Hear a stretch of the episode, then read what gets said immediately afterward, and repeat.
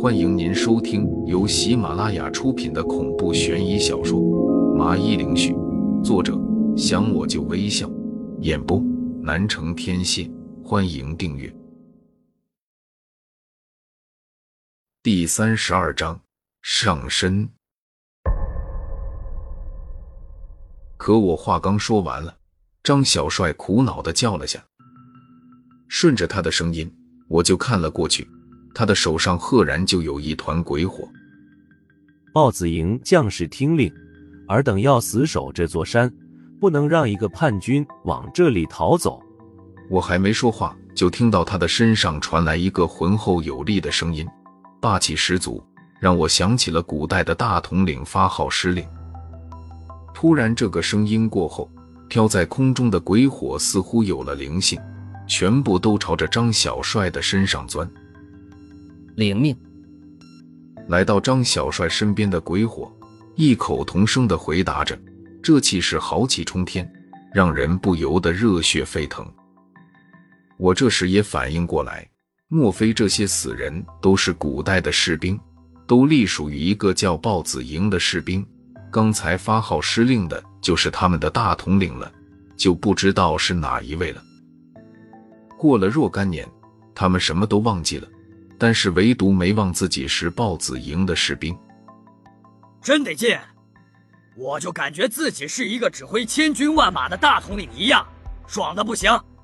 张小帅还浑然不觉危险，觉得这样威风八面的。我的哥，这你也觉得好玩？等下你怎么死的都不知道，赶紧把他从你身上赶走啊！我急忙的冲他喊道。直觉告诉我这时不妙，因为我看着第一个在张小帅身上的鬼火开始变化了，那绿光在逐渐的加强。如果我没猜错的话，他是在吸取张小帅的精力。一般具有这样的能力的都是不同寻常的东西，所以我才会这么紧张。而且张小帅就好像是个吸铁石一般，周围的所有鬼火都往他这边钻。数量是越发的增多，渐渐的聚集在一起，变成一大团的鬼火。很快，形状是越来越大，就好像快要爆炸似的。张小帅也意识到不对劲了，就希望赶紧把这鬼火从身上甩出去，拼命的甩着自己的胳膊。可是他就像是已经长在他的身体一样，根本没法扔掉。王玲，这可咋办啊？我甩不脱，他着急地向我说道，似乎感受到了生命有了危险，这都快哭出来了。可他说完这句话，整个人就不动了。隐约我们听到了从他身上传来那种毛骨悚然的笑声。哈哈，这一笑让我们其他人顿时就不淡定了起来。显然张小帅被上身了。见到这诡异的变故。我们几人下意识的便拉开了一些和张小帅的距离。苏婉儿有些紧张的看着我。王玲，刚才那笑声是张小帅发出来的，还是他身上？我打断了他继续说下去，就开口道：“他看样子是真的被上身了，你们先退到一边，我过去看看情况，想办法救他。”叮嘱完，我小心翼翼的靠了过去。正当我打算结印施咒的时候，就见到那些从四面八方集聚过来的绿色鬼火，竟然加快速地的扒在了张小帅的身上，接着从他身上就发出了一道绿光。接着我就看见张小帅全身就被一团绿色的火焰都给包围着，他的本来面目已经看不清人，好像已经成了个喷火的骷髅头。最不可思议的是。他的衣服不再是道袍，而是古代将军的盔甲。张小帅缓缓地转过身，那空洞冒着绿火的双眼锁定住了我，接着就看见他的右手一摊，一把绿色的大长刀就缓缓地显出形状。一看这般，我暗道不好，眼前的情形已经不算是鬼上身了。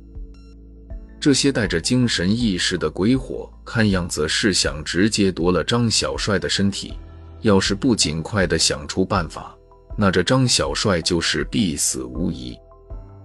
张小帅，你清醒一点！我冲他喊了一句，然后从口袋里拿出了一张符咒。可此时的张小帅已经完全被控制了，他冲我大吼了声：“尔等奸贼，本将军取你们的狗命！”说完，他身子猛然的启动，拿着长刀朝着我冲来。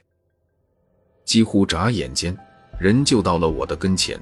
那绿色的大刀用力的横劈过来，这一气呵成的攻击速度极快，要不是我反应也不慢，恐怕这会已经成了个无头冤魂了。他看我躲开了，脸上的表情很是愤怒，不由分说的就又朝着我又是一顿劈。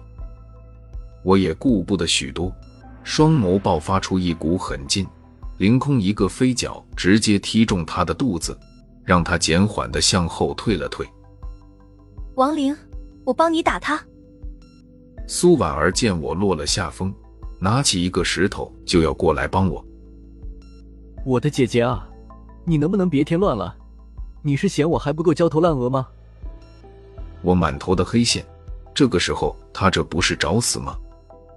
好在张小帅没有在意这些，似乎取了我的性命，他才会罢休。重新握刀向我冲了过来。我和张小帅的身体还是有所差距的，虽然我有些爆发力，但始终身材有些单薄。肉搏战的话，有些不是魁梧身材的张小帅的对手，所以基本上都是我在躲避攻击，样子稍显狼狈。我是可以用符咒去攻击他，但这肯定会对张小帅的身体有伤害。要是我破坏了肉身，即便张小帅现在还有救，那也等于是间接的害死了他。但这也使得我有些畏手畏脚。期间虽然躲过了他好几次的致命一击，但是他的腿都能给我补上一脚，每一次都像是被一座小山撞击，震得我是七荤八素，差点就趴着起不来了。这时我不由得瞥了一眼苏婉儿这边。发现周基等人全然没有要出手帮忙的意思，更多的就像是一个看热闹的，真是一群混蛋，就知道藏着掖着。我暗骂了一声，知道自己不能再拖了，不然的话早晚得被他这么活活给踢死了。只能是心里说声对不起张小帅了，得用符咒来解决战斗了。